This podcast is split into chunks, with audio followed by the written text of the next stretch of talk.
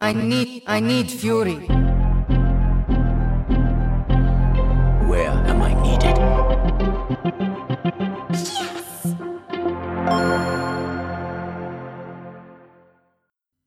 Greetings, friends and fellow gamers. Welcome to the brand new Not Enough Resources.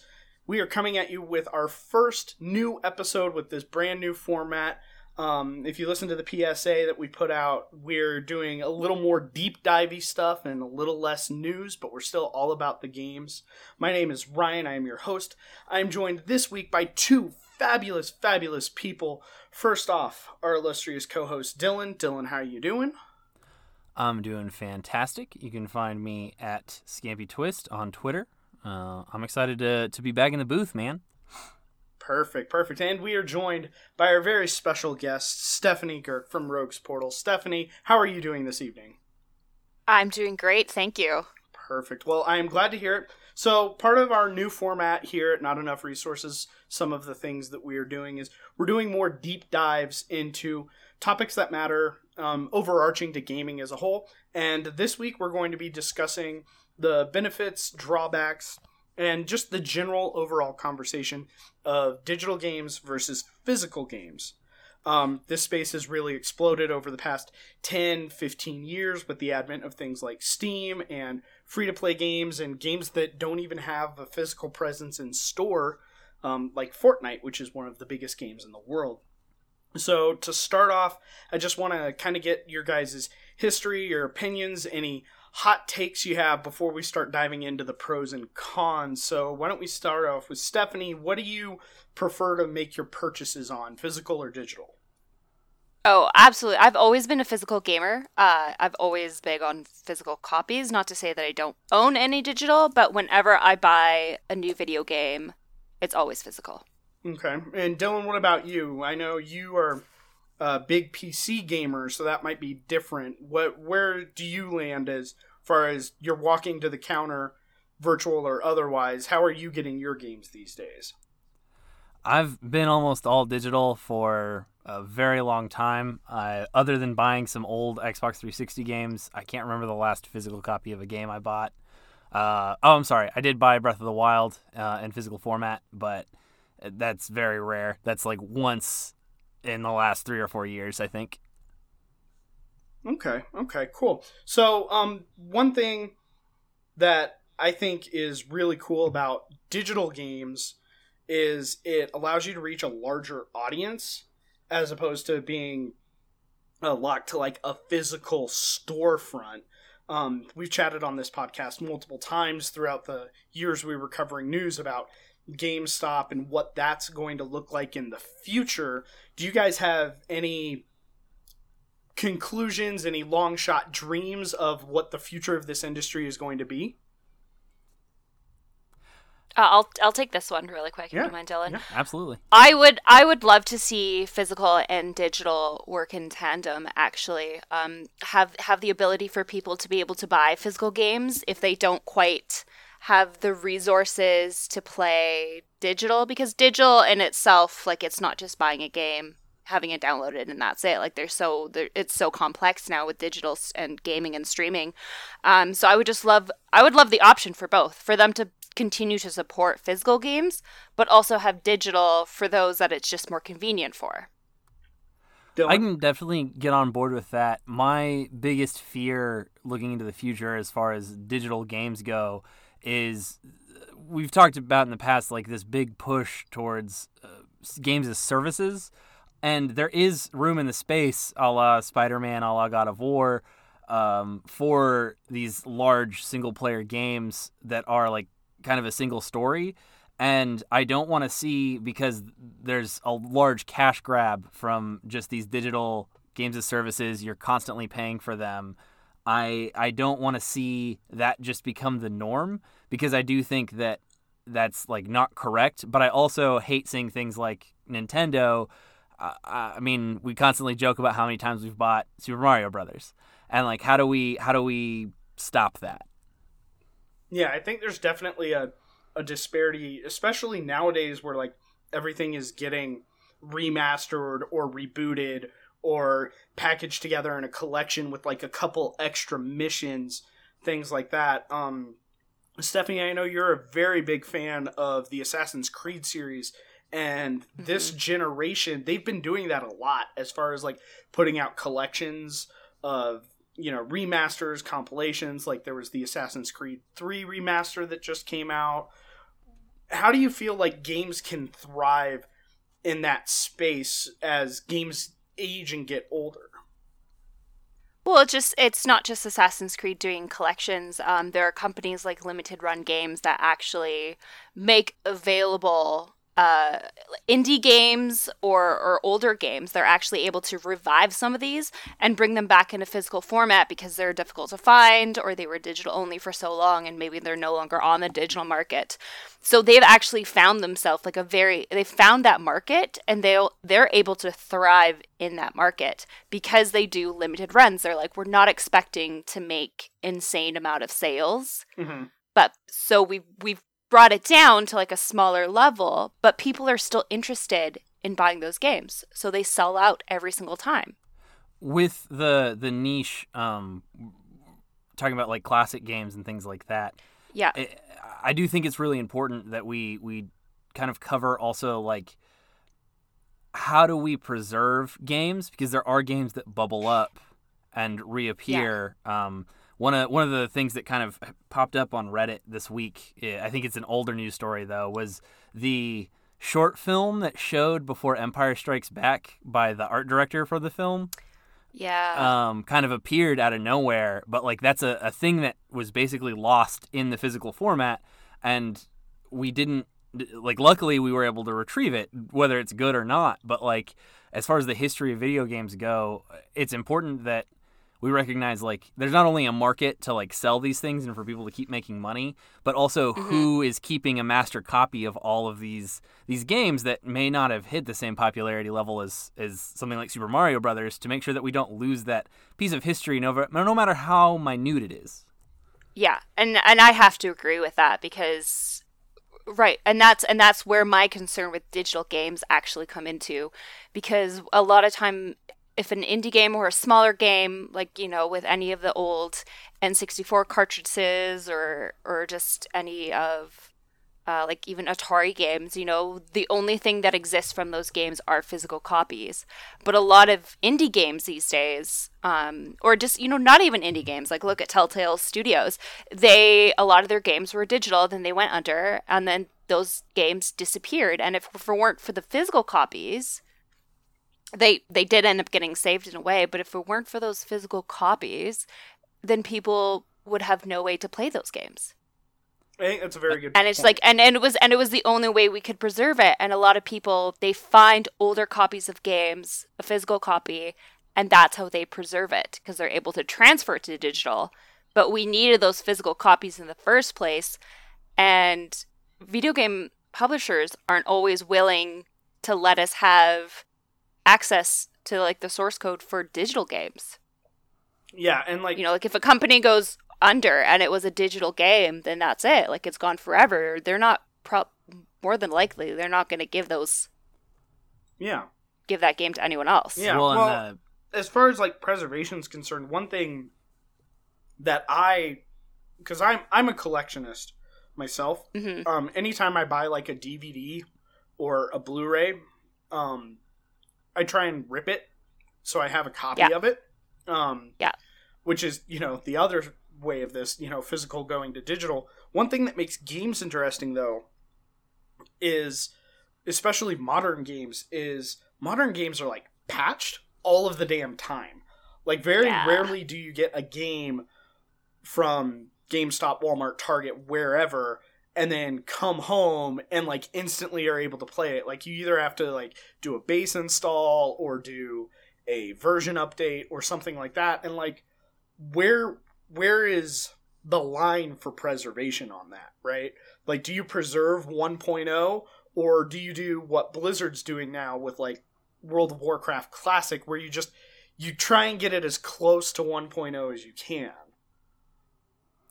Right Well, that's so wild to me. Uh, speaking of WoW Classic, I had the conversation with a group of friends that I've played WoW Classic with, and we've we've brought up is like, would you play a League of Legends Classic? Like, what patch is the patch that you play on, and does that patch even exist? And uh, specifically in, in the MOBA genre, I mean, whether you're talking about Dota 2, but there are patches in the past that people really enjoyed, maybe enjoyed even more than the current like retail patch.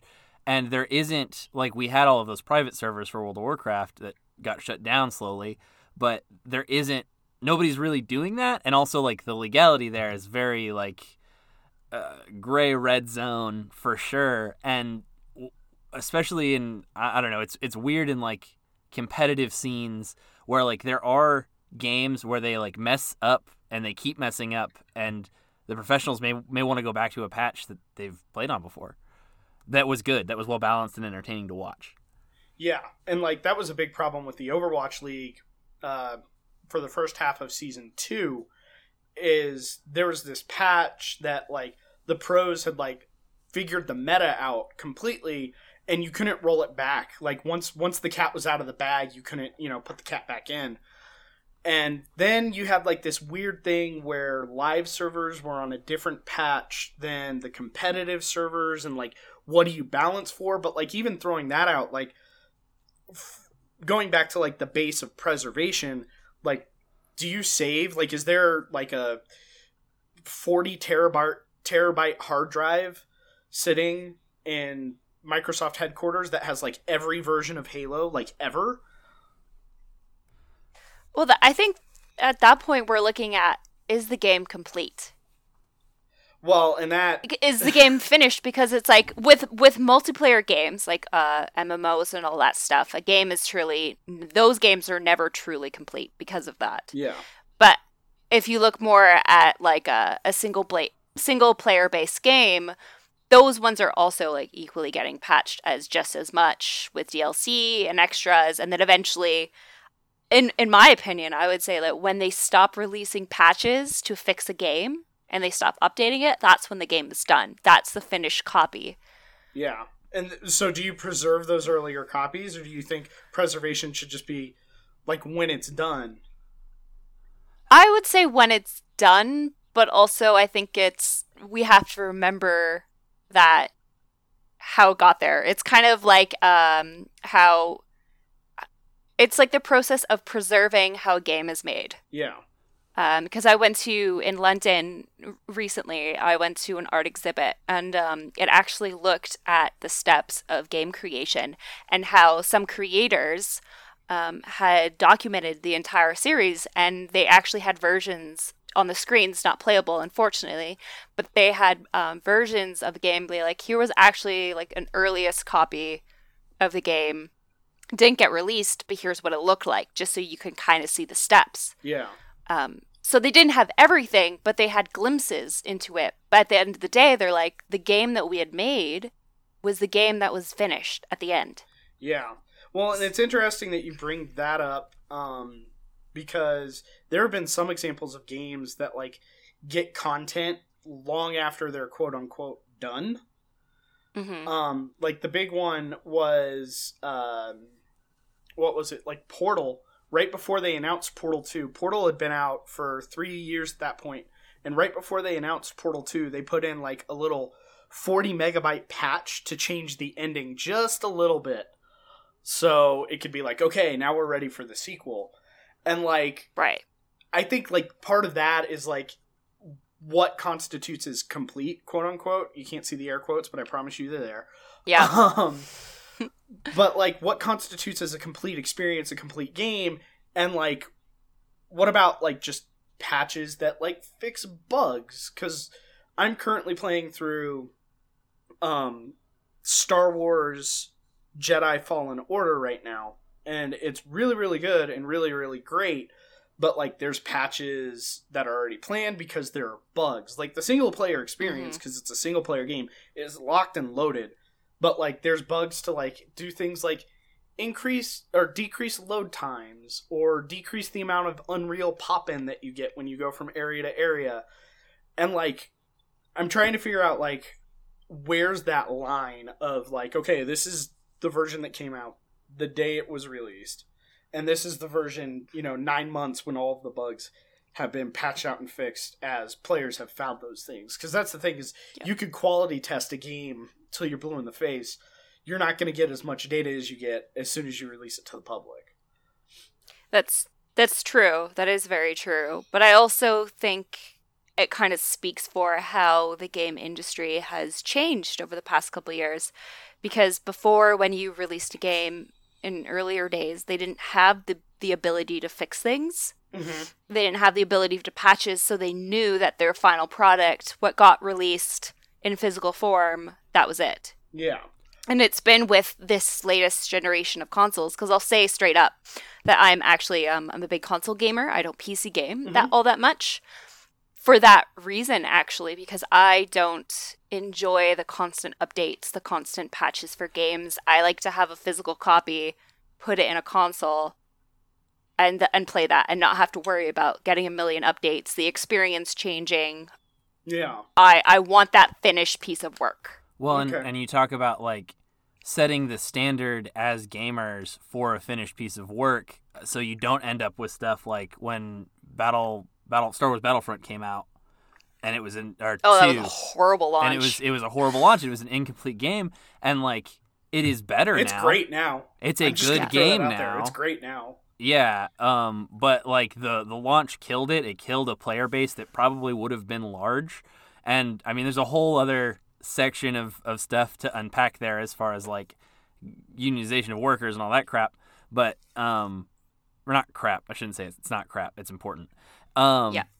But the as far as like expecting a completed game on release, I think gamers have have almost grown numb to that expectation anymore. Yeah. Yeah, like when I buy a game now, I don't I never buy a game at launch anymore. I've completely stopped that because I got so frustrated with having to wait for day one patches and so on and so forth. I generally wait at least a minimum of six months before I play a new game. See, it's interesting that you bring that up because I think Jedi Fallen Order is the first game I've purchased on launch date since probably Smash Brothers. hmm And it's just because, like, I know if I buy a game on day one, I'm going to get burned. Like, I was super Yeah. hype and super excited for Fallout 76. And, like, that game was at launch just kind of a piece of demo software. Like, it felt like, Yeah. you know? And, like, now it's definitely getting better. I'll probably go back and revisit it once they patch in like the NPCs and actual quest lines and storylines and stuff like that. But like are we expected as as consumers as gamers to get bamboozled like right out the gate like that? Like I don't think that's cool. I think it's a bad practice. But, you know, people sign up for it and people do it, you know? And they, uh, yeah, and they just we're becoming very passive and just taking it. Um, and because I'll say this right now, like I'm massive, as you know, I'm a big Assassin's Creed fan. Yeah. I have, and I purchased the collection. Like I pre-order it. I always get like the the big special collector's editions because I'm a huge fan of the series and the world, and I think they do an amazing job. That said, I have never once actually beaten the game upon release. Yeah. I will try it out, and then very shortly I will end up rage quitting because I've hit so many glitches and so many walls that just ruin the experience for me.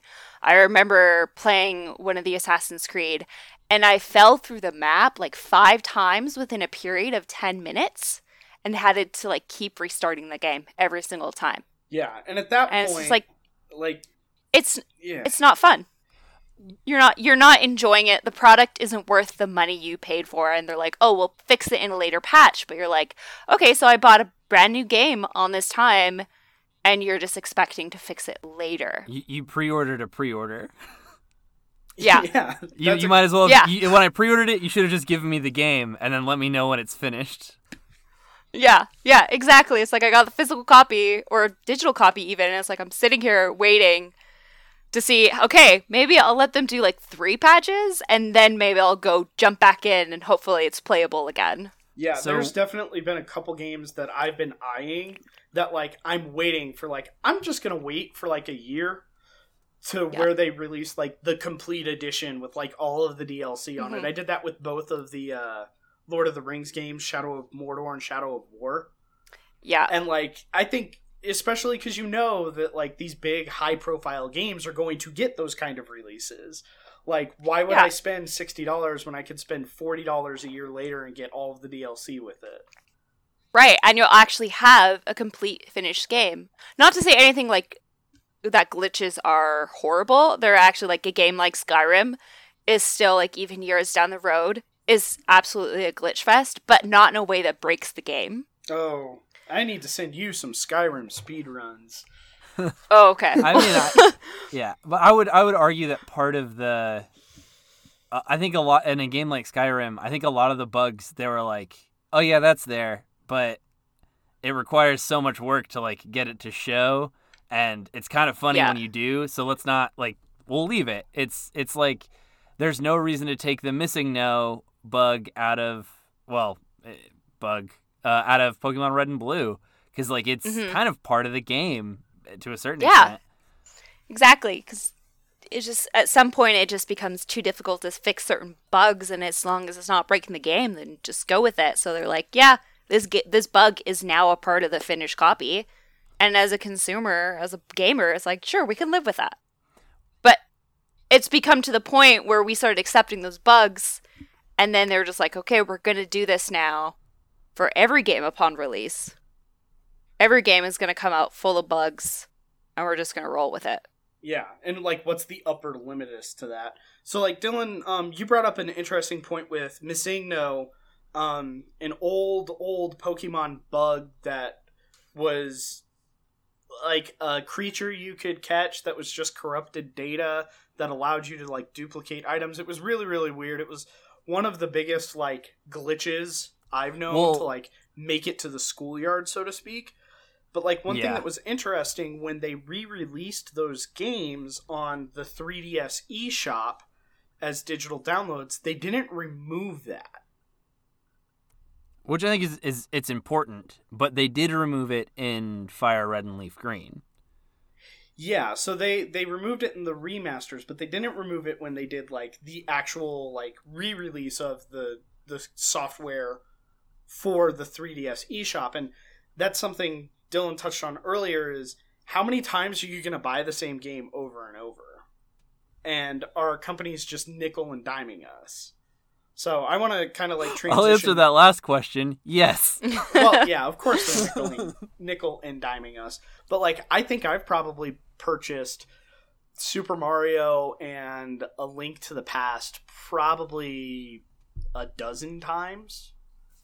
Like, In what formats? yeah, in in, in all of them. Um, Oh, okay. like so i know like a link to the past got a re-release on the game boy advance it got a release on the 2ds it got released on the 3ds on the eShop. It's a part of nintendo switch online's um super nintendo service that you can get right now. Like how many times are we just gonna like pony up? Like and, and i think for all of their greatness and all of their ideas, like Nintendo is definitely the worst uh, culprit of this. I think Yeah. at one point, um, Super Mario Brothers, the original, not like Super Mario World or Super Mario Brothers 3, but the original, I actually have that game on e cards. Do you guys remember the e reader for the Game Boy Advance? I do. Yep, I uh, do yeah, that. you could get entire games like on the side of these playing cards, and like I bought it because I like Super Mario, but like when is enough enough? When do I, as a consumer, have I don't want to say quote unquote I don't want to say rights to that software, but like that's one thing I really love about PC gaming is if I really really wanted to, I could boot up like the original StarCraft on my machine right now and that's a you know, 30 year old game almost. Or 20 year old game, excuse me. It's a 20 year old game at this point. Well, and the, the original And- disc still reads. Yeah. And I think, but that's like a physical game, but like I'm not hardware restricted because a lot of these games that get re released are hardware restricted, right? Yeah. Well, and you also like it just takes a CD crack to. Uh, I mean, that that was a really popular thing when I was in high school to play War uh, Warcraft three, Warcraft two, and Starcraft because they were like they hadn't come out with the Warcraft three battle chest. It had been basically gone for a long time, and so you would just have somebody still had the CD and you would download a CD crack that made your machine think the CD was in it, install the game, and like the game would just check to see if the CD was in it, and then you could play it. Yeah. And it, And then and then we're going diving into legality issues of, of game preservation or playing physical games or, or digital mm. games. It's like the way we're preserving them now because they, they haven't Well, the companies, the publishers themselves haven't done it. It's, we've been doing it through illegal means. well, and let me follow up with that. So, like illegal means, like you said, Yeah. if I if if me and my three friends all bought the game on release, one of us has the mm-hmm. CD, we use it to install the game on four computers, and we use a CD crack on three of them. Have we broken the law? I don't think so. I don't think so, but I'm I'm sure a publisher would argue that. Well, and Yeah. the question is, would a publisher argue that, or would the publisher's lawyer argue that? Because the lawyer, 'cause- yeah, more than likely. I mean, there there are a lot of game developers out there that are like, I just want as many people to play this game as possible. Yeah. So that's like another side of that, and I think it's just really interesting from a preservation standpoint that like on the whole companies have failed at that right? Yeah. whereas if you look at another analog another medium something like hollywood hollywood has a pretty good record of preservation. Like it's not perfect by any means. Um, there's definitely holes and pockets here and there. But you know once vhs came out once dvd came out like preservation was the name of the game. And you know a lot of studios still have like their old reels and stuff like that. But like i am not sure if you could go to nintendo and their headquarters and dig through all of their computers in their basement and find source code for some of these things mm-hmm. Um, Uh, but that's the thing. The film industry had to go through a learning phase to get there. They had to lose a lot of classics, a lot of films, before they realized that preservation was super important. And the game industry in itself is is still very young, and we haven't quite realized how how valuable what we have that we live in a world in a time where we can actually preserve everything that we create in this industry except no one's taken the leap to do so or they're trying to but we're getting so much pushback from places like Nintendo who would just rather hoard it their own way rather than try to share it with people. Well, and I think part of that comes down to like IP law and like the Mickey Mouse of it all. Um, Mhm. Because at what point, like, you know, we used to have, at least here in the US, really good laws as far as. Um, Dylan, help me out here. I want to say statute limitations, but I know that's wrong. I that might not be wrong. I'm I'm blanking on it too, but it's basically just like the terms of control on media would Yeah. would be like the it's the that's the definition of the thing that we can't remember. Yeah, yeah, because I mean, at, oh, uh, at what point does a property or an IP enter? I want to say free market. I know that's wrong too. Um, at, at what point does it enter the public Creative domain. Public Com- domain. Public domain. Commons? Oh, yeah, that too. Yeah. More so that. Yeah, sorry, my brain has just been like really, really borked um, all day. But um, one thing though is with this, as far as like emulation and ROMs and preservation and things like that, um, there are some some like data miners have done some digging on some like major re-releases and have found like some of the things that Nintendo is selling back to you might be ROMs. So like Oh. one one thing that was like really interesting was um when it was Super Mario Brothers on the original Wii for the virtual console. Um it might be a ROM. Like Nintendo might have gone to a website that they have since struck down, taken down for copyright infringement and downloaded a ROM and then turned around and sold it back to people. And I don't know like I mean, legally, it's their IP; they can do that. But like, that's not cool, man. Yeah. Well, and again, I think that if if Super Mario Brothers came out in 1907, then it would be in the public domain. And but because because gaming was developed and adapted for the global markets after the Mickey Mouse clause, then it's owned forever basically. And and uh, I mean Congress is is continuing that here in the US anyway. And it and so it's it's really sad to see like that's what empowers stuff like that. It's it's also in gaming more so than so in film like if you're a film student and you go to school, you have access to all of these films that are in the public domain that you can watch and study and learn about the history of film. If you go to gaming school, you can't look at any of any of the early stuff, any of the really important details that might help you become a better game developer because they are owned and locked down. And Yeah. That's rough. That's really rough. um so And that's huge for the development of the gaming industry. Like you said, you go to gaming school to learn how to make video games. You should be able to look back at those snapshots. And, I Yeah. mean, imagine if a musician was not allowed to study Bach and Mozart, regardless of what genre of music they play. They weren't allowed to study like Mm-hmm. the classic composers, the masters of time. Imagine if an art student couldn't use Da Vinci's work uh, or or Michelangelo's work to like develop their own skill because they weren't allowed to because the IP was under control. Yeah. And that's ultimately I think what it comes down to with ROMs and things like that is yeah, it's kind of cool that with an Android phone I can just download an emulator and play whatever I want if I can find the file on the internet. But like that's that's different than preservation, I think. Like for preservation's sake, I think it's it, it's really important. And I mean, the other thing is like it's very important to understand the history of gaming, to understand where gaming's going.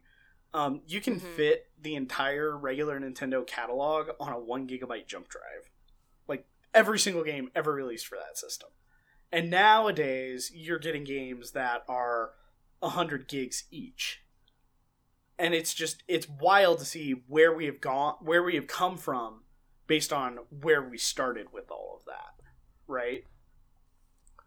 So I want to dive into another um, aspect of preservation that I find really really cool at least is um, arcade preservation and what that looks like. Uh, Dylan, I believe you are familiar with this. Are you aware of one Billy Mitchell? Uh, yes, the the super the super villain of our generation. Yes. Um, I, for one, am not, so would love to hear about it. Oh man, this is a great story. So there's this documentary you should watch. it's called uh, "The King of Kong: A Fistful of Quarters," and uh, what it is is it's a documentary about two guys chasing the high score on Donkey Kong. Uh, one of them, named Steve Wiebe, is just like a teacher in Seattle, and the other one is this like hot sauce mogul who looks like he is a straight up like 1980s like diehard supervillain, right? He's got like the mullet, he's got like an annoying tie, he's got like the really big mustache. His name is Billy Mitchell.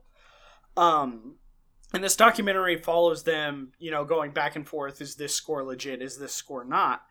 And a lot of it came down to, you know, one thing that's very important in chasing these high scores is you have to make sure that you're running on like a legit quote unquote cabinet that like meets certain speci- specifications as far as like what version the game is running, um, the hardware that's in it, things like that. Because my midlife crisis, I don't know about you guys, but uh, my midlife crisis is I'm going to build an arcade cabinet and put it in my basement. Um, so I've actually looked into things like this before, and the thing with that is you have to make sure that you're running the right version. You have to make sure that there's not like turbos installed. You have to make sure that the TV is the same model as the original um, for like things like refresh rate and things like that in order to chase a high score. What Billy Mitchell did is he cheated a bunch and he was doctoring videos through editing but at some point like he was going in and modifying motherboards in order to get a better score. Um, Well, all while Kong. being defended by the governing body of arcade high scores. Like he was their poster child, Twin Galaxies, and So he did this to public arcades, like arcades that were just kind of sitting in there, or did he have like arcade at home that he was doing this to? He Uh, held the both. record on a machine at Twin Galaxies at one point. I don't know if he altered that one. I don't know if he started altering machines just to beat uh, the the teacher or not. Yeah, he did. Um, that came out a couple years ago. that he was modifying machines in play and like in order to like ensure legitimacy, a lot of these tournaments are done. You have to do them in a public setting. Um, video recordings are accepted, um, but like very very rarely. I mean, nowadays with like Twitch and things like that, like you could just live stream it. It's fine But uh, this documentary took place in like 2002 2003 so it was before twitch had really was even a thing um so like you know you couldn't live stream attempts at world record runs and things like that so with arcade preservation one thing that comes in to play and into factor is the age of the hardware and you know where you get parts? Because a lot of these old school arcade machines use like old CRT heavy heavy monitors and like those don't exist anymore. So like do you guys have any thoughts as far as like switching out the hardware on stuff like that? Like how what's your like authentic experience on that you know do you switch out for a nicer TV do you keep the old one? Do you switch your buttons every 10 years so they don't get sticky? Like does that affect the preservation of that? I think it's a matter of whether or not what you're switching out for does it impact it. So if like if you're switching out some of the controls, it's like are they better controls? Or will they be on the same level as the new as the old ones just in like better condition? Yeah Yeah, I, I think that You see what I mean? Like will it affect the gameplay in a way that that impacts um the game itself? yeah I, I think you ask a, a savvy uh, Hollywood art director who does films set in different eras, and they'll tell you that they find a way. They they find a way to, to get as close as possible to get that authentic, real feel. And I think that's that's what you have to do. Obviously, like the code has to stay the same, but the hardware itself it has to evolve. That's the state of technology. Those things weren't built to last forever. Mhm. yeah you just try to get as close as possible, but also you have to acknowledge if there are changes. So if you're trying to preserve uh, a certain arcade, you're bringing it into a museum, maybe you have to be like, hey, here are the parts that we've had to swap out for newer ones, Yeah. and so on. You you have to acknowledge it. You can't pretend that you're preserving something in a way um, that's not entirely accurate. Yeah. Well, and with stuff like that, you know, you mentioned a museum setting. Um, one of my, actually, not one of, it is my absolute favorite place in the entire planet. Um, the Smithsonian Air and Space Museum. They have the Yep. original um, Enterprise from Star Trek in the lobby, and it's awesome and it's cool. But like the last time I went there, they had taken it out um, because they're they were doing like it's in storage right now, isn't it? yeah, yeah. They they took it out. Yeah. They're putting it in storage. They're doing some restoration work on it. And like at what point do you like like I guess like the the term would be like nostalgia goggles for something like that. Mhm. And like how does that apply to like gaming cuz like one of my uncles has like this really cool pinball machine called Pinbot and like really really awesome, really cool. But like he has refused to take it in to like a maintenance or a service place to like replace the rubber bands on the bumpers so like it doesn't bump as much as it used to you know and like Mhm. that's his choice but like i don't know man like preservation on like a physical hardware level is so much different i think than when we talk about preservation of um you know like games and physical cartridges and things like that i mean you know the the original Nintendo 64 didn't have the expansion pack in it. And then you had to buy like the 5 megabyte expansion pack to play like Donkey Kong and Perfect Dark and things like that. And like those are like hardware upgrades that are now obsolete. You know, like one way to fix a PS3 these days that doesn't run as well or an Xbox 360 that doesn't run as well is to switch out the hard drive for a solid state drive. I, I also Mhm. want to say, uh, speaking of, of games, Donkey Kong 64 hasn't been because like ha, Rare's gone, right? Rare's a part of Microsoft now. Okay, all right. So do you? Th- but do you think is Donkey Kong 64 like safe? I think that's a very good question because like Donkey Kong 64 is like one of those rare ha ha ha joke um is one of those rare cases where a company like Nintendo loaned their IP to somebody else to make a game you know? And like I know like the answer is Nintendo probably owns the code but like those coders and developers and artists and things like that that worked on that game like Yeah. you well, know, and they, I don't. They, I they're don't due their dues as well, right? Yeah, and I don't want to go too far down the, the Donkey Kong 64 rabbit hole. It's just a great game, but also like it didn't come out on the N64 Wii stuff, right? Uh, I think the yeah, it did come out on Wii. I don't think it came out on Wii U yet, Okay. or so like will come out on the Wii U because the Wii U's dead. Yeah. Yeah, it's not coming out there anymore. no, no, not even a little bit. But but also, I mean, you, you talked about the Smithsonian, which is like a governing body of people that decide what's important historically in the United States to save and keep track of, basically. Yeah, Uh, they they curate important stuff like the original Star Trek Enterprise. Uh, where does the responsibility fall for these games? I think in the next few years you'll definitely see that responsibility start to pop up. Um, Stephanie, you mentioned They're actually- you were in London I'm- and you saw like an exhibit. Was that like a traveling exhibit or? Um, there is oh, I can't for the life of me remember the name of this museum. Um, but it's like a big art museum, and they do not traveling exhibits; they curate them themselves. Uh-huh. Uh, some of the exhibits do travel, but this one never will. Um, yeah. But I, I just really wanted to touch back on the on the previous topic. Yeah, go ahead. Um, you know what? I actually just entirely forgot what I was going to say, so never mind. that's Back to the museum. that's totally fine. Oh, oh, now I remember. Sorry. Go. PAX. I was at PAX this year, actually, and I went to a panel on game preservation. Uh-huh. And there actually have been groups of people um, that have started to come together to work on preserving games as much as possible and, and facilitating these conversations with publishers or, or smaller companies that have that are still have um, access to their IP.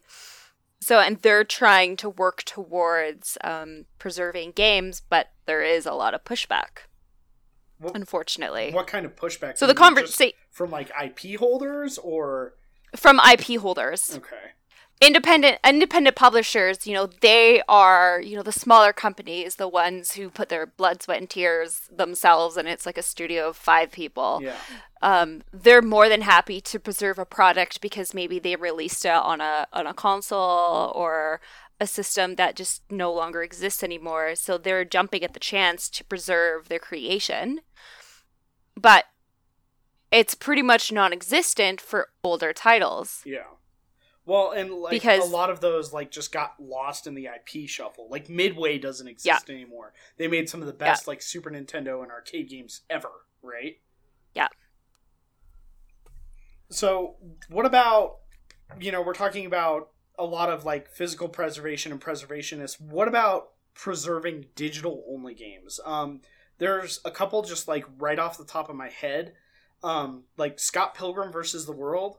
When that movie came out, there was this really cool like beat 'em up companion game to it that like played like old school like Ninja Turtle arcade games and stuff like that. And then like three years after the game came out, it got delisted from the Xbox 360 store and the PlayStation 3 store, and you can't you can't download it. You can download it if you had purchased it before it got delisted, but you can't Yeah. like go find it and download it anymore. No, it's gone unless you had previously bought it. It's completely gone. Yeah, and even then, like it's still hardware restricted. Like I have an Xbox One, which has a great library of backwards compatibility, um, that I absolutely love. But Scott Pilgrim versus the World is never coming to that. Yeah. But- so the only way you'll ever be able to play that game Is is if you have 360. yeah, is to hook up my Xbox 360, hook it up to the internet, verify the purchase, re-download it again, Yeah. and that's just that's a lot to play this game. And and even just like that in itself is a big big red flag digital wise because one of the points I had wanted to really bring up with is how long do you think Microsoft will let you have access to be able to download that game? You know, before they cut off any any server connection for the 360. yeah, and that's It, like if you don't have it physically download now, let's say in five years, they might be like, okay, we're cutting off all support. So even though you had bought it, if you didn't physically download it, yeah. or even then, they might be like, you can't have it anymore. Yeah, it's it's not on your hard drive anymore. Well, and another one um, that I remembered was uh, the Tony Hawk games. Hmm They got a digital remaster for HD that came out on the 360 and PlayStation 3, but they were only listed for like two years because music rights. Because Yeah. And that's artists, so much of those games. Yeah, I know, right? Like that's that's the entire flavor of those games, right? Yeah, we have a friend like cuz that's a lot of that is my kind of music and uh, we have a friend who like makes fun of me and my other friend that also listens to punk and skater punk and some of that stuff and and he's like you guys and your Tony Hawk music like it's iconic. Yeah, like it's call out, right? But like with that, I mean, I can still download it because I purchased it on Steam, right? Steam's not shutting off that server. I'm looking at the page right now. I just have to hit the download button.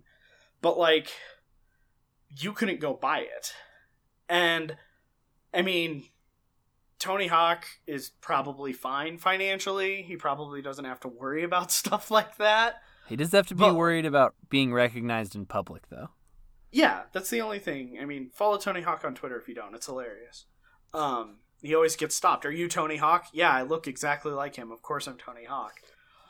um, but yeah, like having these games just like pop up for like two years at a time, three years at a time, and then completely disappear worries me from you know a collectionist from a preservationist point of view, and it circles right back around to the only way to get these things now is through illegal means. And that's not cool either.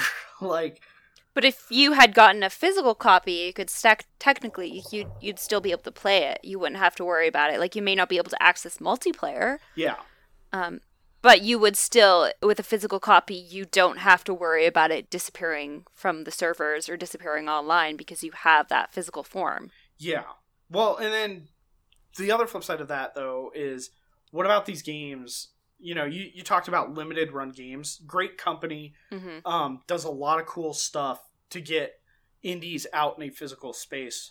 But you know, they they weren't around.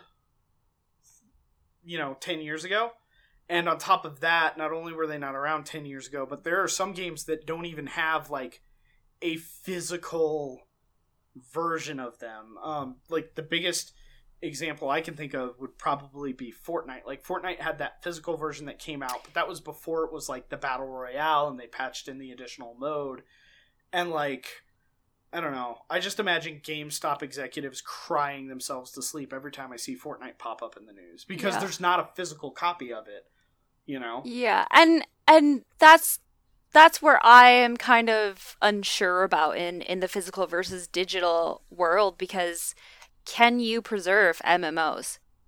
Because they don't they don't have a set experience. The experience is the player's experience is the ever changing world. So can can you preserve them? Dylan, do you want to speak to this cuz you've been playing a lot of World of Warcraft classic. Mm-hmm. I have, I have. And And like, It's- do you get like those nostalgia goggles of like, oh, I remember it being this way, but like it's actually this way? Like, how did that play into that experience?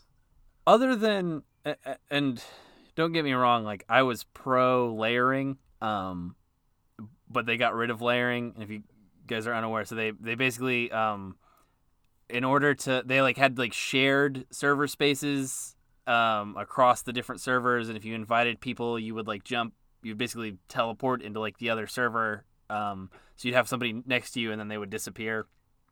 Um, and so like that was the only thing where it was like made it not feel like classic, but also or not feel like um vanilla.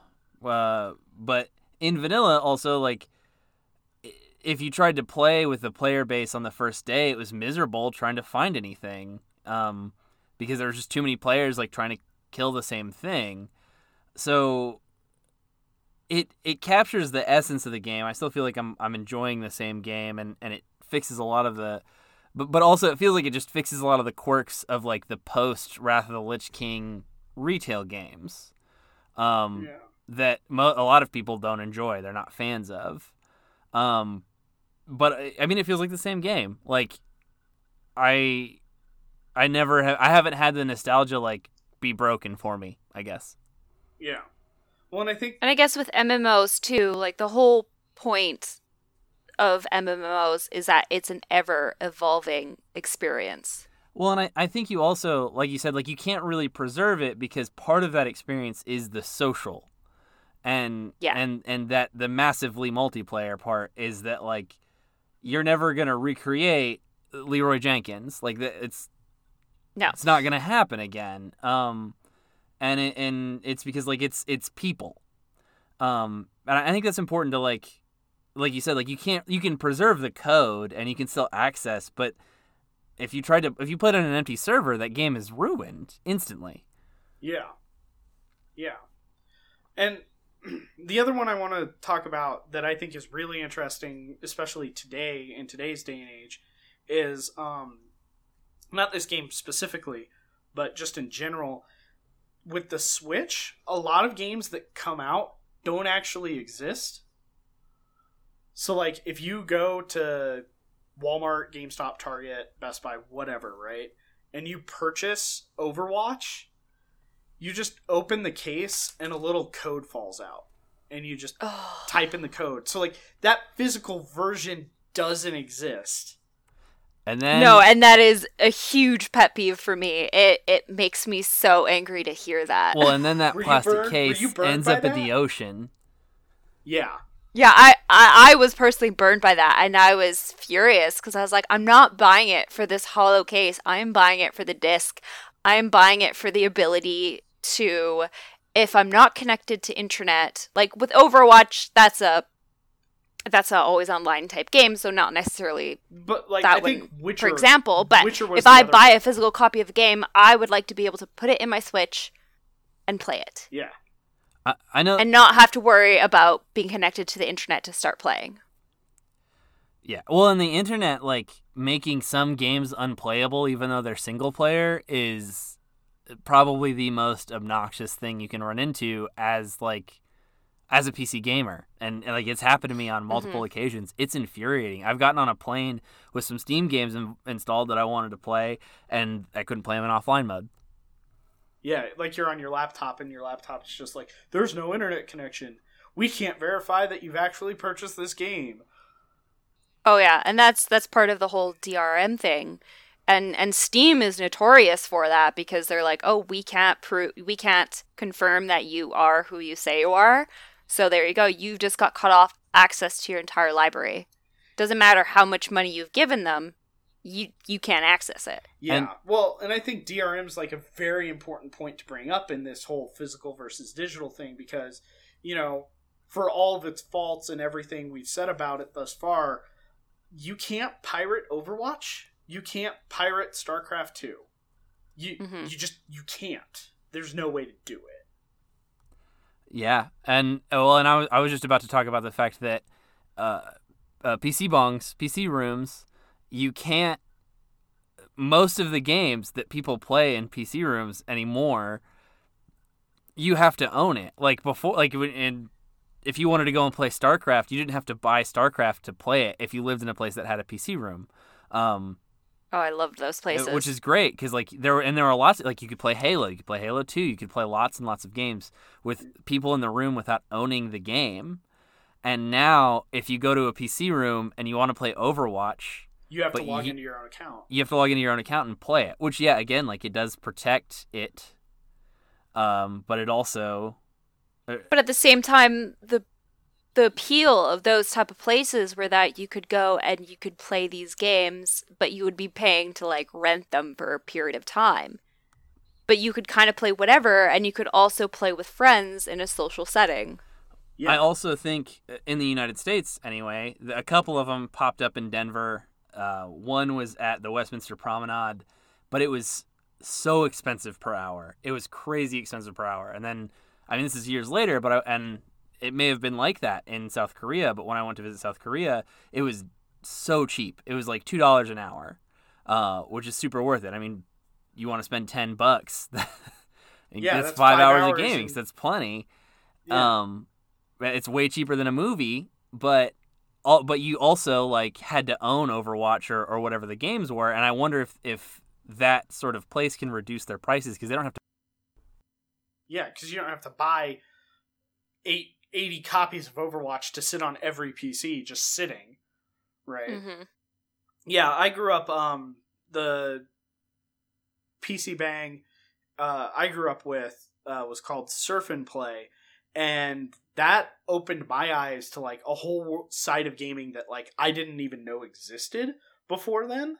So like I think there's also like that discovery element and I think like honestly the biggest draw for me at least for those kind of places were was the social aspect of it Yeah. was going to a place, seeing other players instead of just like, oh, I'm, you know, I play video games and, you know, I'm kind of ostracized for it and I'm kind of a nerd.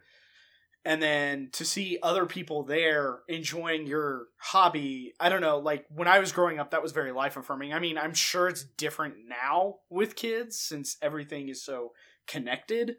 But like, you know, in 2001, 2002, I think that was like very integral to my development as a player, as a gamer, and as a person. So, sorry, I'm waxing philosophical about my youth. Uh, no, it's okay. I'm I'm I'm constantly finding myself being like, oh, I wish you know, I wish it were like the good old days of video gaming where I could just pop in a cartridge and start playing the game right away and not have to worry about updates or making sure my internet's working well or or having to set up a game four hours beforehand so it can da- download the base game. Yeah. Yeah. Well, and that's the thing is like now you get things like Microsoft or Steam or Sony putting out like tweets and things like that. That's like, if you buy the game, like you can start preloading now. And it's like, have we really come to that? Like people are mm-hmm. excited for like preloading software they can't play yet? Like, what is going on?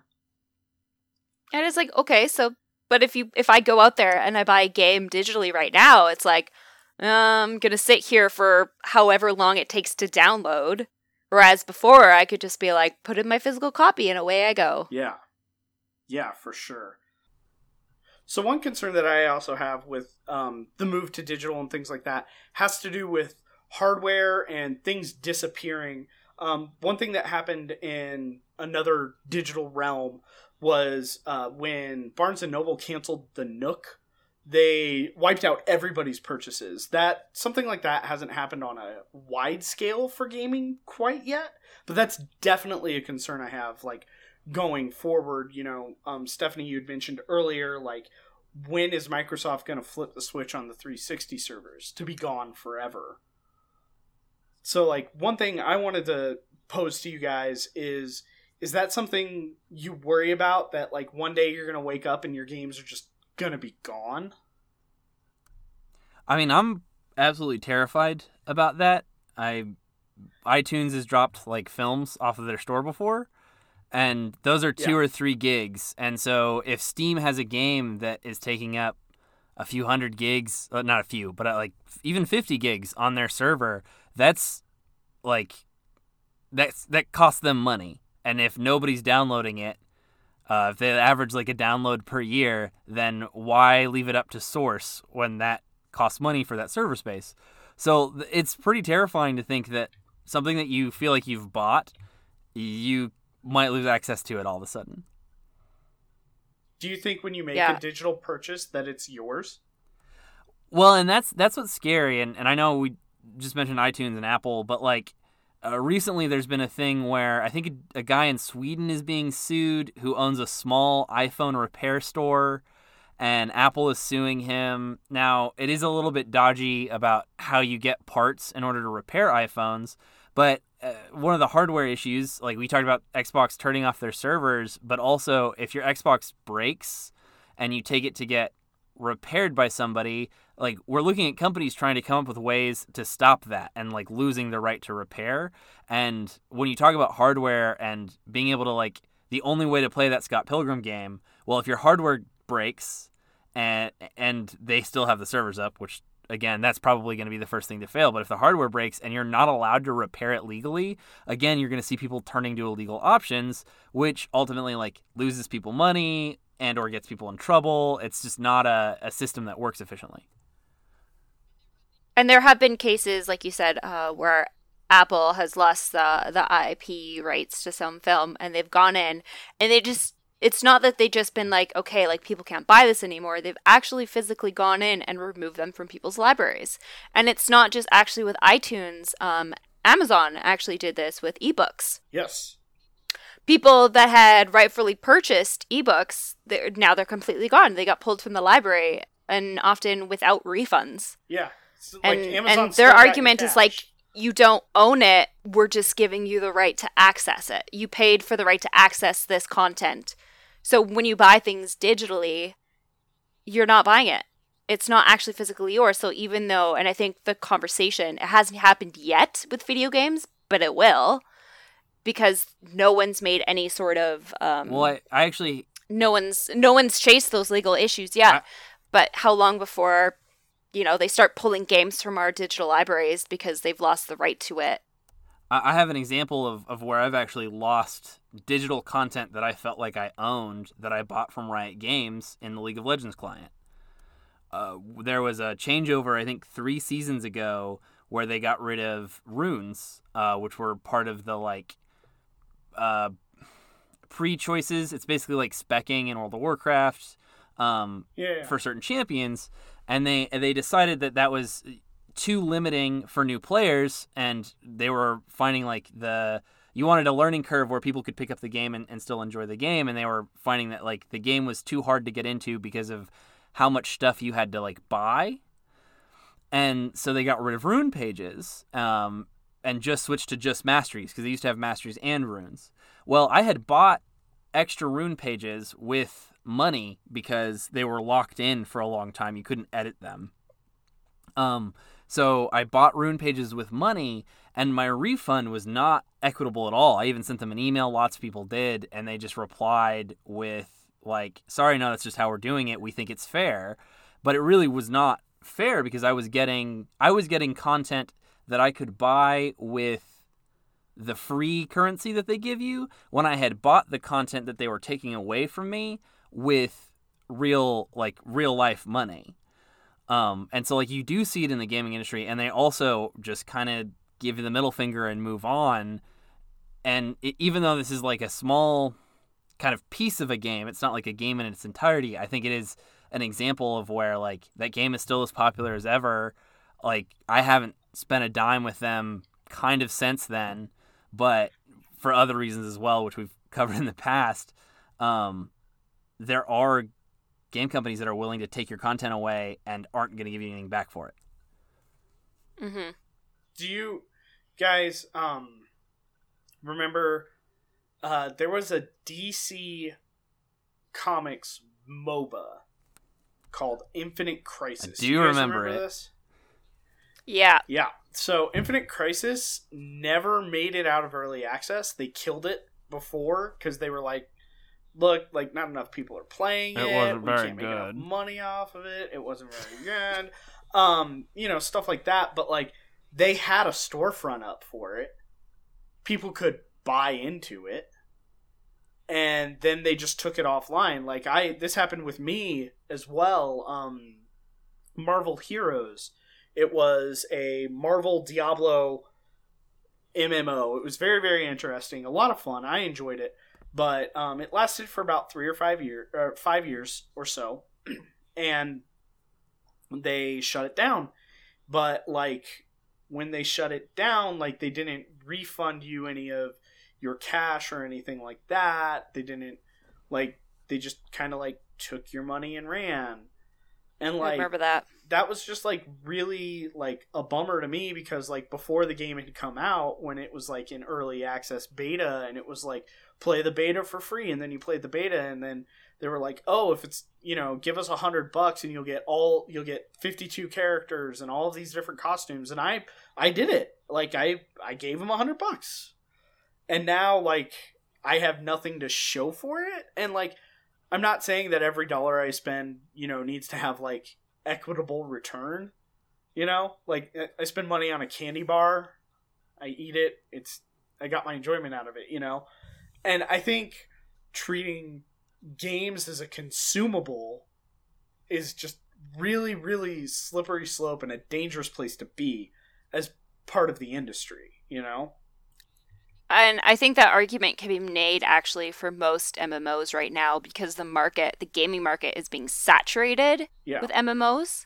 And it's like, how many times are you going to pour money into a video game that it's the MMO doesn't do well? Like, look at everyone in Anthem right now. yeah Um, it's like how many people are paying, they bought the game, they're paying for like the monthly fees or whatever they need to do. But it's like, what happens when, if Bioware just decides to kill it like a year after launch? well recent You know, rumors are I- pointing to like a complete reboot Yeah, a reboot, but that's that's because you know BioWare has the backing to continue that. But with so many other games, they don't necessarily have that capacity. So it's like you're gonna pay a game, and they could kill it because in their mind it's not doing so well, yeah because and then you have nothing to show for it. not everybody's got like EA's bank, you know, Yeah. like in their phone to be like, hey, give us a couple more million so we can reboot this game. Like some games just are DOA and that's that's it, you know. Yeah, It's and that's kind of why I actually stay away from MMOs because it's it's such a in my mind it's such a short time frame to enjoy a video game. yeah. so it's like if i if i don't buy like i got i jumped into the sea of thieves hype pretty quickly. Oh, Sea because of i was like oh I have to play it now. It is but also at the same time i bought it i played it with my friends and now no one plays it uh, in my friend group so it's like i feel like i paid for this game i only got a couple months out of it before before it was done and now i can never go and revisit it I mean, Yeah. the number of times my friend group has everybody spent 10 15 20 dollars on a random steam game that we can play together and we Mhm. play and we all install it and play it for three hours and then never touch it again like uh, it's just it's astounding how many times i've done that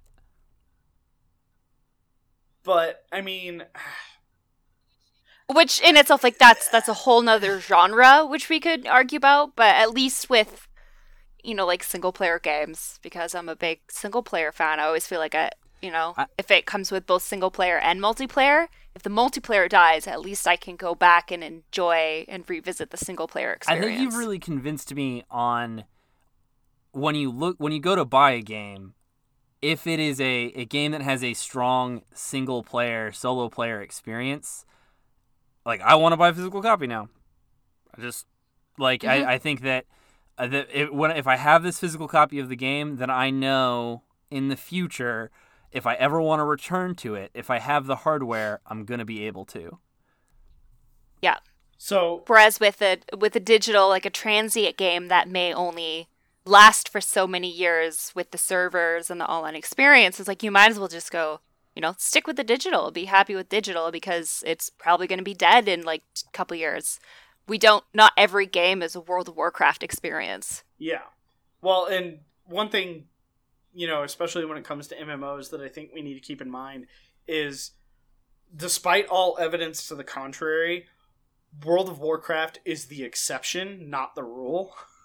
yeah Absolutely. yeah And that's and everyone wants to be the next Wow. Yeah. well, and it's and that so i don't know and like i i, I want to loop back to that point you guys were making about like single player games and things like that and like it's really interesting because i bought mass effect andromeda when it came out like the day it came out right Oh.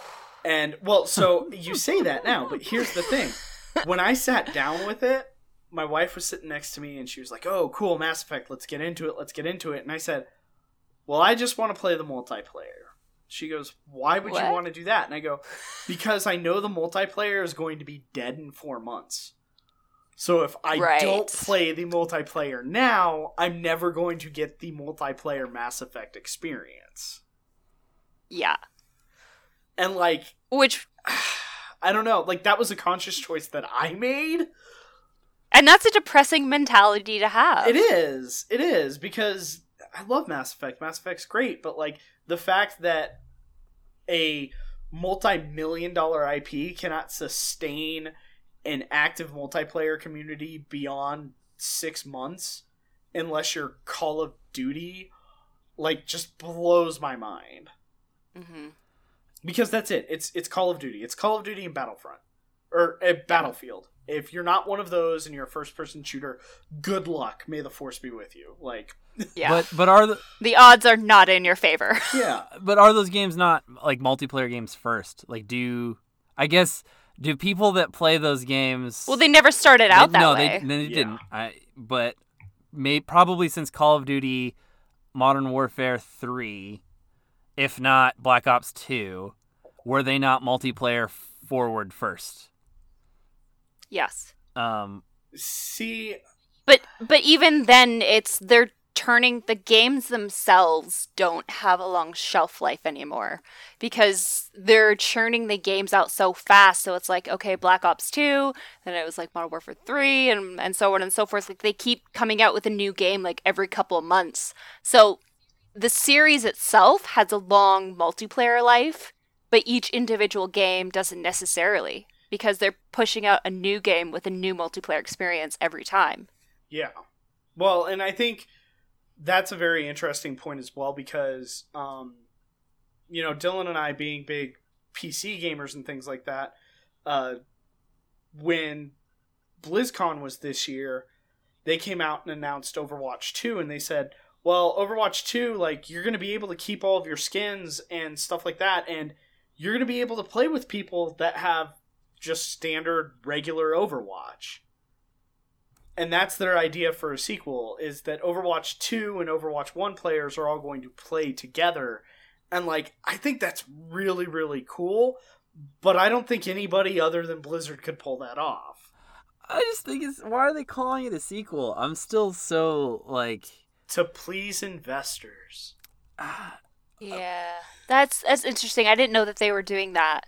Yeah. So, well, and that was the thing that they talked about a lot was, you know, you're going to keep all of your skins. Like you worked hard to like get all Yeah. of these skins. So you're going to keep them going into Overwatch 2, which is really great and really fun, but like what they they say we want to redefine what a sequel means. And like I mean, d- Dragon Age did actually. another thing about Dragon Age, did something very similar. yeah. Um, after Origins, they've released Awakening, and in Awakening, like it came, it was pre-packaged as its own game on its own, Yeah. and you could tr- you could transfer over your entire character and everything that you had in the first game. Yeah. Well, so that- it's not an entirely new concept; it's just a rare one. Yeah, and that was like a big premise and sticking point for the original Mass Effect trilogy too, is that your save Mhm. file transferred over between two, two and three, so it felt like you were doing like one continuous like story arc, you know? Yeah. And like Yeah. nobody does that, and it's so cool. Like it's such a cool feature, you know? But nobody does. It's, and it's a it is, I wish they would because it's just that that's how you keep a game going in in new iterations. you know how how people Yeah. talk about how the Lord of the Rings trilogy is all one movie. yeah. What do you what do you think about Yeah. so red and blue and yellow and Pokemon Stadium and gold and silver and Pokemon Stadium 2 are all one game. Yeah, I agree with that. One hundred percent. I, I I agree with it too. Even though the gap and the the inability to because what you're transferring over is just your mindset when you jump from game Yeah. to game because you can't really Struggle. you can't really transfer anything physical over but Well, yeah i would say it's all the same I mean, that was one thing that I really enjoyed about like Gold and Silver was being able to go back to Kanto and just completely stomp face. Yeah, it's the second best Right. Pokemon game ever. right after Heart Gold and Soul Silver. yeah. So we're just talking about pokemon i just want to kind of turn the conversation back to physical and digital okay, um, is the fact that you can go back and you can play those Pokemon games. You can easily find a physical, like Game Boy Advance, Nintendo, whatever you need, and then you can find those cartridges and you can still play the games. if you're lucky, and the battery still works in the cartridge, because all of those use True, like battery but- saves. So like You that can goes- Yeah. pop it that open and replace the battery, and it Yeah, they're Yeah. actually pretty easy to replace. I've figured it out. Uh, it was it was a pretty simple concept once you figured out how they were made. but you Yeah. do So it's just- your save changing the battery no matter what. yeah, so if you haven't, that would should be the first thing you do if you do buy a used cartridge is make sure. Yeah. So like, and, and that just like I think honestly, Pokemon encapsulates this entire thing for us, right? Yeah. Like there's there's hardware limitations, there's software limitations. Like I think it really you know puts a nice little little cherry on top. You know. hmm uh, I love Pokemon so much. And speaking of Pokemon, like, okay, I, I think Pokemon's a great example of what do you own? Do you own your save file? And in which case, do you own the your Pokemon Red Blastoise that you transferred to Pokemon Sword and Shield? Oh wait, sorry, your Pokemon Red Charizard that you transferred to Pokemon Sword and Shield because You, you can get Blastoise you can't Sword and Shield. you can't get Yeah, Blastoise. you can. Yeah, you can. Squirtle's in the game. It's a rare, but Squirtle is in. What? I promise you. Yeah, Squirtle's in. It's a rare drop, but Squirtle is in Sword and Shield. So is Oh. Bulbasaur. What? Did, Has that been confirmed? Are do you guys? I've been Yes. my brother's been playing and like that's something he would have looked up. I mean, he got his Charmander today, but Dylan, you really need to read the text messages I send you. no. Well, you sent me the thing where you have to do stuff that you have to like break things. What? Never. Okay, never mind. Um, Never mind. That is neither here neither, nor there. yeah, it's neither here nor there. But anyway, transferring a Pokemon from the original game that you bought all the way, do you own like the code behind that Pokemon? Do you own the save file from the original game? Do you own the code in the game because you bought it? Like, is it a transferable license when you purchase it? Like, that's what it ultimately comes down Yeah, to. like, Like, legally. legally, Is it a transferable license? yes. I I'm inclined to agree as well. But like the other one, and I'm I'm gonna let this you know kind of percolate and blow your mind real quick. So you don't own your World of Warcraft characters That's true. like at all. I I sat down many many years ago and read all 18 pages of the terms and services. Like read those things. They will tell you what you have access to and what you quote unquote have rights to as a consumer. And um it's pretty bad. Uh, the general rule of thumb is just don't read the terms and conditions and live in ignorance. Um, because I mean, and it's the same with with iTunes. It's the same with anything you buy off of the Microsoft Store, the Xbox Store. It's the same if you buy it off of Steam. Like it, it's all the same. Like you can, you can, you know, download at as many times as you want. But essentially, what you are giving them permission to do is rent hard drive space equal to the amount of the game files on your hard drive. Like that's essentially what it boils down to. Is like And at any time they can revoke that access. exactly 100%. They can revoke it for any reason they want. They can revoke it because you cheated. They could revoke it because they're taking the game down. They could revoke it because there's questionable activity coming from your IP address. They can revoke it because your name is Ryan. Like they can do whatever they want. So, And that's why I think digital is well, more people are starting to to question going fully digital. A lot of a lot of gamers I know are considering going back to physical because of those reasons or people who watch movies or read books. A lot of them still were digital for a while. They enjoyed it because of how easy it was to access those things. But then these sort of issues started to pop up where they realized they didn't actually own the content that they had bought digitally. So now they're reverting back to physical because of that. Yeah. Yeah. Well, and so and that's a thing with me is I'm a huge huge fan of digital.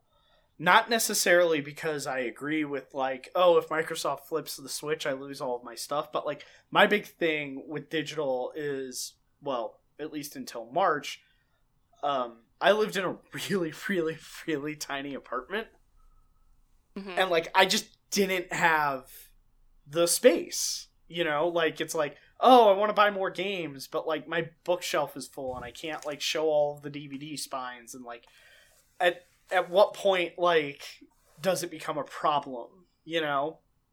Because there's Right. definitely like a physical aspect to it. Not so much with games, um, but like it's a big problem with me with like books. It's a big problem with movies. Like when my wife and I moved, we did like a big purge of like all the movies we wanted to get rid of, and it was like two or three boxes worth of movies. But I also think that has to do also with being a consumer Yeah, and how we're taught to constantly consume things because a lot of those movies at the end of the day are like I bought this, I watched it once, and I'm only keeping it because like you're not actually buying something with the intention of keeping it around. yeah. if that makes any sense. It's like with games, we're all very like, let's snap buy decisions all the time. But we need to be considering be like, if I spend this much money on a game, will I actually be playing it in six months? Yeah. Well, and I think that also comes down to how we as consumers and how we as society perceive value. Yeah, I was just about to say uh, the Yeah. the value of a, mo- when you go to the movies to watch a movie, you're paying six dollars an hour to watch for entertainment. If you buy a DVD Yeah. and you watch it once, then you're spending probably ten dollars an hour. If you buy a video game and play it for forty hours, then it's two dollars an hour. But if you buy Skyrim and you play it for six hundred hours, then you're getting Like cents on the. Cent- Like, yeah. you- You're paying cents. Yeah, and Right? and I think that's one of the things that like gaming has done a really poor job of evaluating the value of a game and that like okay, all the titles are $50 or $60. All the titles are are this even though like some games have significantly more content than others. Some games like some people will uh, beat the Elite 4 and put Pokemon down and some people will go to get their team to level 100 or they want to get perfect EVs or they want to complete their decks and so they'll triple or quadruple the time played on that game even though both players have air quotes beaten it. Yeah. Well, and both players paid in at the same amount, right? Yeah, absolutely. That's that's the other side of that is like Fallout 4, I think I've put close to 350 360 hours into. Nice. Yeah, I love that game. It's freaking great. It's my favorite. But like Mhm.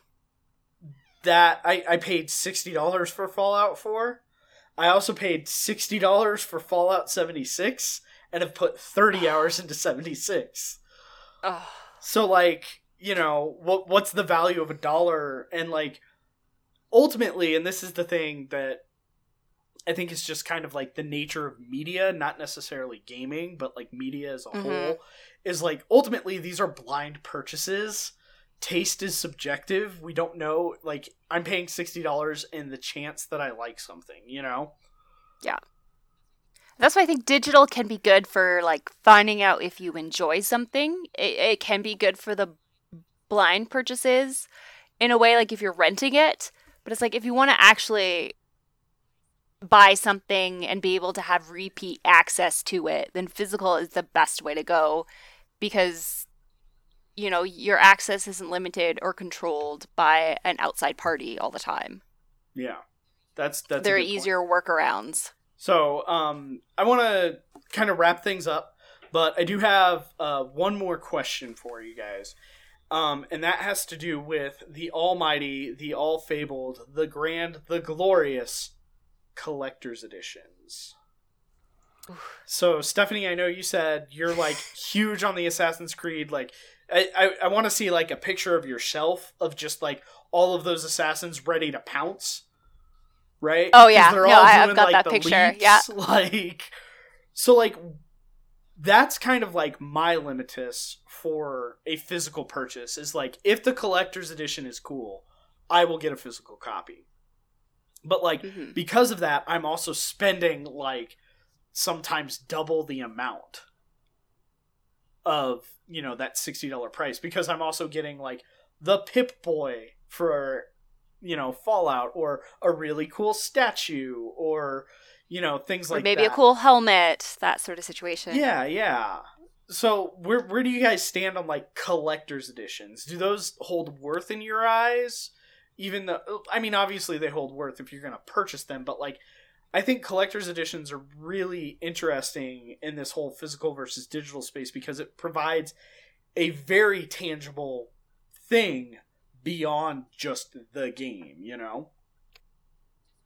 just with my personal experience buying collector's editions, um, I don't think every game should have collector's editions, and I think a lot of collector's editions can be utter crap. Um, Assassin's Creed has done a good job of setting a good standard Uh-huh. with their collector's editions. You know, like you get the beautiful statues, which are always like a wonderful quality, and they and they throw in a lot of um, physical stuff as well. Like they throw in like game maps, like little weird like little trinkets. Like one year they did like a, a music box that did the theme Oh, that's cool. of Assassin's Creed. Yeah, so it's like they throw in physical stuff to make it worth the collector's edition purchase. But some collector's editions um, will be like, oh, you get a digital skin Yeah. with your with the special edition. You know, they throw in a lot of digital stuff that don't quite make it worth it yeah. or they throw in like a cheap toy that not necessarily is great. Um, like I think who someone recently, I can't remember for what game specifically, but for the collector's editions, they had done a canvas bag. They had showed like a picture of Oh. a great looking canvas bag. It- you guys remember this one? Yeah, it was it was Fallout 76. It was Fallout 76. so in that case, and then what what everyone got was like a piece of crap. Yeah, it was like a And then they- crappy little vinyl. Trombone. Yeah, sad trombone. Yeah, just on on top of everything else. So it's like sometimes the collector's editions can be great if if whoever is making it is smart and clever and they're giving consumers something worth it. But if they're just going to throw out digital codes with it and like cheap looking stuff, then no. Yeah. It, it's not helping it. If anything, they're killing the collector's edition by doing that. So it has to be quality, it has to be worth it because you're trying to get people to spend more money than just the base game itself. Yeah. I'm a sucker for art books. Oh, Yeah. yeah. Art books are gorgeous. And that's something else too because they're like here's some art you might not otherwise see put together in a beautiful book for you. So, uh, speaking of collector's editions, but also for, um, because I think a collector edition, if it has digital things, is it's probably the most complete one and probably should be archived, right? Um, what about Yeah. on HD remasters, or whether you're talking about Halo or you're talking about, um, is it Kingdom Hearts remixed? No, this is like its own game. Um, if you're talking about uh, War- Warcraft 3 Reforged, which is coming out soon, do you need to archive the new HD release version of a game or just the original? I'd say both. Both. Both. Yeah, I would say both. One thing that's really interesting that you brought up about with Warcraft 3 Reforged is Warcraft 3 Reforged is getting a physical collector's edition in China only. Hmm. Um, just because that game never saw release, like physical release in China back when it was released back in like 2002. But and what's cool is that so when that game was released in 2002, there were four different boxes. There was an undead, a night elf, Yes. an orc, and a human box. However, Yeah. and and the undead one had the lich uh, face on it. However, the Yeah, China skeleton. China release, since it's a skeleton, instead it's going to be Arthas's face from Frozen Throne. So the humans Yeah, will the be uh, will be Paladin Arthas, and then the undead will have Death Knight Arthas, and I just think that's really interesting. Yeah. That and and publishers love to do different variations of a collector's edition based on location. Yes. So like North America will get this collector's edition, uh, and then Europe will get another one, but Germany might get a better one, and they're all over the place, and it's actually frustrating as a collector because they're constantly releasing different versions of a product, Yeah. but they're limiting them for location for whatever reason. Yeah. No, it's very very weird. Um and then But just in, in regards to the game itself, we were talking about remaster. I just want to use like because media and books have been around for so long, and they've already kind of gone through the transition of digital, yeah. Um, and all those bumps. Whereas video gaming is still kind of figuring out. Star Wars is the perfect example because how often, how many times have they changed Star Wars Too many. and released it? Too many. Too many. But right now, it's like we've definitely, I know us consumers have, I don't know what Lucas is doing, but we've definitely preserved those different versions yes. of Star Wars. Yes, we absolutely have. 100%. Yeah. Something I'm very proud of. Because of. a lot of us are like, version one is what it was. Version one is true Star Wars, and other people might agree or disagree. I I think video games should be the same. It's like, you know, like there's going to be, it's going to evolve, it's going to change, and we're going to have to preserve all the different versions, however horrible or great they are. Definitely. Um, so one thing I would do want to bring up uh, with the idea of like remasters versus originals, uh, one thing that Blizzard does, or at least did with StarCraft Remastered, they recently re-released StarCraft One as a quote unquote remaster uh, with modern BattleNet and things like that, modern matchmaking and multiplayer, and brand new hand drawn art. Uh, but you can press a button and it'll turn the skin off and it'll go back to the original art from 1998. It'll go from widescreen to full screen again, things like that. Oh, that's cool. And yeah, so they they say it's like this is the complete experience. They didn't touch any of the code. It's literally just a nice new coat of paint. And you can literally hit a button and it will transition between the old graphics and the new graphics. Um, the Master Chief collection does that as well on um, Halo for Xbox. You can hit, I believe it's the back button and it'll transition between Halo 1 graphics on the original Xbox and the HD textures for the re-release. So, I think that's kind of like my ultimate like this is how everything should be preserved.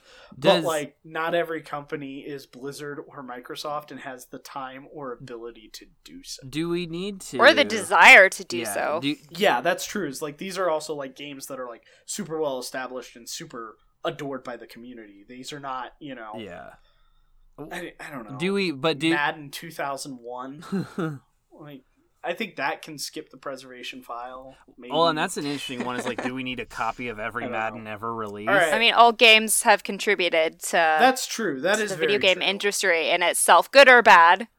That is. They're all part of the learning Yes, curve. that's- That is a good good point. And let's not forget that like a lot of those systems that were built in Madden transitioned over into um like the Battlefront series for like player customization and things like that cuz all that stuff gets shared between EA, which I think is really cool. So, um we're going to go ahead and wrap up. Um, Stephanie, where can people find you on the internet? And uh, do you have any cool upcoming projects popping up in the future? Um, so you can find me on Twitter and Instagram at StephGRK. Uh, that's S T E P H G R K. Um, it's shortened for Stephanie Girk. Uh, and I'm on Twitter and Instagram, constantly talking about Star Trek and video games there. Um, and as for projects, none that I can announce at this time. Oh, little tease announced in Yeah. the future. But we'll be announced in the future. And if you follow me on uh, social media, though, you'll get teases every once in a while about them. Perfect, perfect. Dylan, what about you? Where can the people find your fine hot takes? You can find me on Twitter at Scampy Twist. It is my current 2020 goal to be uh, Twitter active. Um, you can also find me on Instagram at Scampy underscore Productions. So Nice. Nice. Yeah, you do a lot of cool video stuff. Definitely check that out. Um, you can find me online at Ryan M. Holt pretty much everywhere Twitter, Instagram, the whole nine. Um, you know, with Dylan stating his 2020 resolution, like that's part of mine as well as I'm gonna hit the social real hard. So expect to see a lot of stuff there. I talk a lot about Star Wars. If you're into that, I, I got a quick question that's- for you guys. go ahead. Uh, so oh, nice and quick. we, we talked about HD and remasters and things. What is what is this? Is this a our podcast? Is this not enough resources 2.0? Is this not enough resources remixed? What are we calling it? I like remixed, remastered. I like remix. I don't know. Remix is fun though. Remix is like we took everything you love and we just kind of twisted it around to make it something better and more fun. I dig it. I dig it too. I dig Same. it. Well, thank you for being our first special guest on this remix edition of Not Enough Resources. Um, I Thank you so much for having me. Oh, it's not a problem. It was an absolute pleasure. I do want to say though, when you guys are sitting down at home playing games, having a good night, if you're playing online, if you're playing single player, no matter what, don't get tilted, don't get angry. They're just games, man. Everybody's playing to have fun. And remember to be kind to your fellow gamers.